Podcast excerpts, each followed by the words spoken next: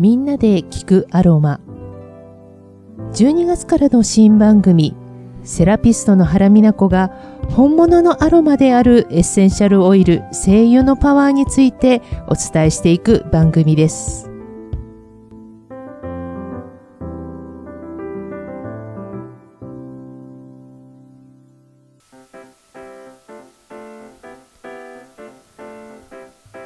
皆さんおはようございます。12月から新番組としてスタートすることになりました。みんなで聞くアロマ。ナビゲーターの原美奈子と申します。どうぞよろしくお願いいたします、えー、私はですね東京世田谷でリフレクソロジーアロマセラピーサロンホップラをやっています。お客様と私で1対1の、まあ、本当にプライベートサロンといいますか小さなサロンなんですけれどもそちらでそうですね大体まあ揺らぎ世代と言われる女性の向けにですね揺らぎ世代って難しいですよね。どこからどこまで揺らぎ揺らいでるっていうかわからないですね。私なんかもう本当に子供の時から揺らぎっぱなしなんですがあのとにかくあの女性専用のサロンということで困ったこと体のこと心のことなどなどを少し私があのお手伝いして整えていく、まあ、心と体の修繕屋という名前で、えー、やらせていただいております。このセラピストという仕事を選んで実はもう20年ぐらいになります。仕事をしていくうちにですねこのアロマテラピーエッセンシャルオイル精油とも呼ばれていますけどこの本物のアロマに出会いましてこの小さな瓶に入っているこの液体でいろんなことができてしまうということがだんだんと分かってきましてエッセンシャルオイルをいろいろな形で使ったりまたはアロマの講座をしたり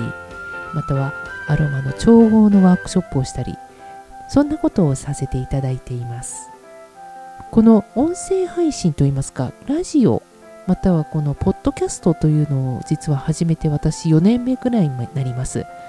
ちょうどコロナ禍に差し掛かるあたりからですね、えー、他の3人の健康に関するプロの先生方と一緒に、えー、体の広場という、えー、ラジオ番組をさせていただいたのが、えー、この音声配信をするきっかけになりました。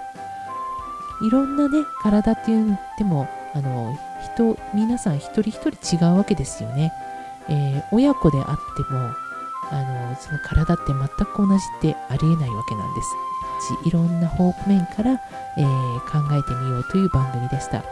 でそこであのいろんな発信をしていく中でやはりアロマテラピーのことをもうちょっとより具体的にお伝えしていけたらいいなと思いましてそして、えー、昨年から、えー、ポッドキャストで寝る前に聞くアロマというポッドキャストの番組を立ち上げていろんなアロマの持つ、えー、体への作用とか心への作用またあのスピリチュアルな面での作用っていうのをあの短い時間で解説をしていく番組を作りました。番組のリスナーさんからあのもっとラジオという形でもう少し長くお話しするのを聞いてみたいなっていうことも言っていただいたのでうんじゃあこれもやはりこういったものご縁だなと思って、えー、ラジオとして発信できる場を探していましたら、えー、ラジオ川越さんのところに番組をあの持たせていただけることになりました。よろしくお願いいたします。実はあの私自身があの川越とはですね、ちょっとご縁があったみたいです。実はあの私の祖父母の、えー、菩提寺といいますか、えーと、お墓がですね、えー、川越にありまして、えー、本能寺さんっていうところなんですけれどももう祖父母が亡くなったのはだいぶ前ですので、うん十年前ですので、えー、もうちょっと私も記憶はちょっとうろ覚えなんですけれども、もうあの世話好きのおじが、えー、親戚一同集めてみんなでマイクロバスに乗り込んでそれで川越のところまで行ってそれで、えー、まあちょっと法要をしてでその後美味しいうなぎを食べて帰るというようなことをちょっと記憶の中におぼろげに残っていたんですがもうたまたま本当に何十年もそんなことを思い出せずにいたんですけれどもこんなねご縁でまたラジオを通じて川越さんとつながれるっていうことも不思議なご縁だなというふうに感じています。さて、えー、このみんなで聞くアロマとという番組この番組のコンセプトとしてですね、えー、こんなことを考えているんですね、まあ、実際にこの数年コロナ禍で在宅勤務ですとか外出自粛が続いてこの気持ちの切り替えのためにアロマを活用する人が増えているっていうふうに聞きます。私もいろんな方にアロマの使い方を教えてほしいって声かけられること結構あるんです。ただあの本物の天然のアロマとちょっと合成のアロマっていうのはだいぶ働き方体への作用とか心への作用っていうのが違いましてその違いというのを少しこの番組で皆さんになんとなく分かっていただけたら嬉しいなというふうに思っています。この本物の天然のアロマというのはリラックスさせるだけではなくまた香りだけではなくてですね体や心へ働きかけていく力を持っています。ヨーロッパではアロマテラピーというのはあの現代医学と並んで自然療法として確立されています。そしてこのエッセンシャルオイル精油と言われるんですがこの本物のものは、えーと、多くが医薬品として、えー、登録されていて扱われています。そんなあの本物のアロマのですね奥深いパワーをですねぜひこの番組で分かりやすくご紹介していければいいなというふうに考えています。はい。では早速、えー、今月12月ですねにご紹介してみたいなと思うエッセンシャルオイルアロマのご紹介になります、えー、シダーウッド。そして、えー、ファーもみの木のオイルですね。この2つをご紹介してみたいと思います。ちょっとあのクリスマスをイメージさせると言ったらいいんでしょうかね。はい、えー、ヨーロッパではですねやはりあのもみの木ってえーと、生のもみの木を使われるお家が私あの高校の時に1年間オーストリア、えー、ヨーロッパのオーストリアザルツブルク州に留学していたことがあります、え、ホームステイをさせてもらいながら現地の学校に通うっていう体験をさせてもらってたんですけれどもやはりその時も、えー、私のホストファミリーは、え12月になると、えもみの木を切り出してきてどこかから買ってきてそれを家の中にボンと立てて飾り付けをしていくという感じでした。あの本当にもう家中その木の香りというか森の香りが満たされて本当に気持ちよかったなというのをここ覚えています。不思議ですよね。香りってどんなに時間が経ってもやはり香りのことってすごく記憶と結びついてたりするんですよね。この辺の仕組みもまた後日お話ししましょうね。はい。でそれで、えーと、じゃあ最初まずもみの木の香り。ファーからお話ししていきましょうか。はい、えーと、ファーと言いますと松松のそうですね。松陰になるのかな？えーと、だから、えーとまあ、ちょっとツンツンした、えーと、葉っぱを持つような、えー、常緑樹針葉常緑樹って言ったらいいでしょうかね、えー、いろんな種類がありますが今日は、えーと私が持っているアロマの会社で、えー、と出しているのはシベリアンファーっていうのがありますのでそのシベリアンファーというものをちょっと例にとっていろんなどういった働きをするかっていうご紹介をしてみたいと思います。このシベリアのもみおきそうロシアでは、えー、森のお医者さんと呼ばれ呼んでいるそうです。咳を鎮めたり痛みを和らげる持っています。あの強い鎮痛効果があるっていうふうに言われているんですね。あとはえーと、空気を浄化するふうにも言われていますのでその感染症から体を守ったりということも期待できる木ですね。あとは何よりもこの森をすぐにイメージさせてくれる香りですのでやはり心への作用としてはあの体をリラックスさせてくれるというところですね。そしてあのリラックスするだけではなくてすごく覚醒させてくれるというかリフレッシュさせてくれてすっきりとさせてくれる。そして元気とやる気を沸かせてくれる。そんな香りになりますね。あと次がですね、えーと、シダーウッドのオイルになります。1回目にしてはちょっとマニアックすぎるオイルを2つ私持ってきちゃったかもしれないんですけれどもこのシダウッドこれも木の香りになります、え、ヒノキヒノキ科になるそうですね、えー、ヒノキの、えーとグループの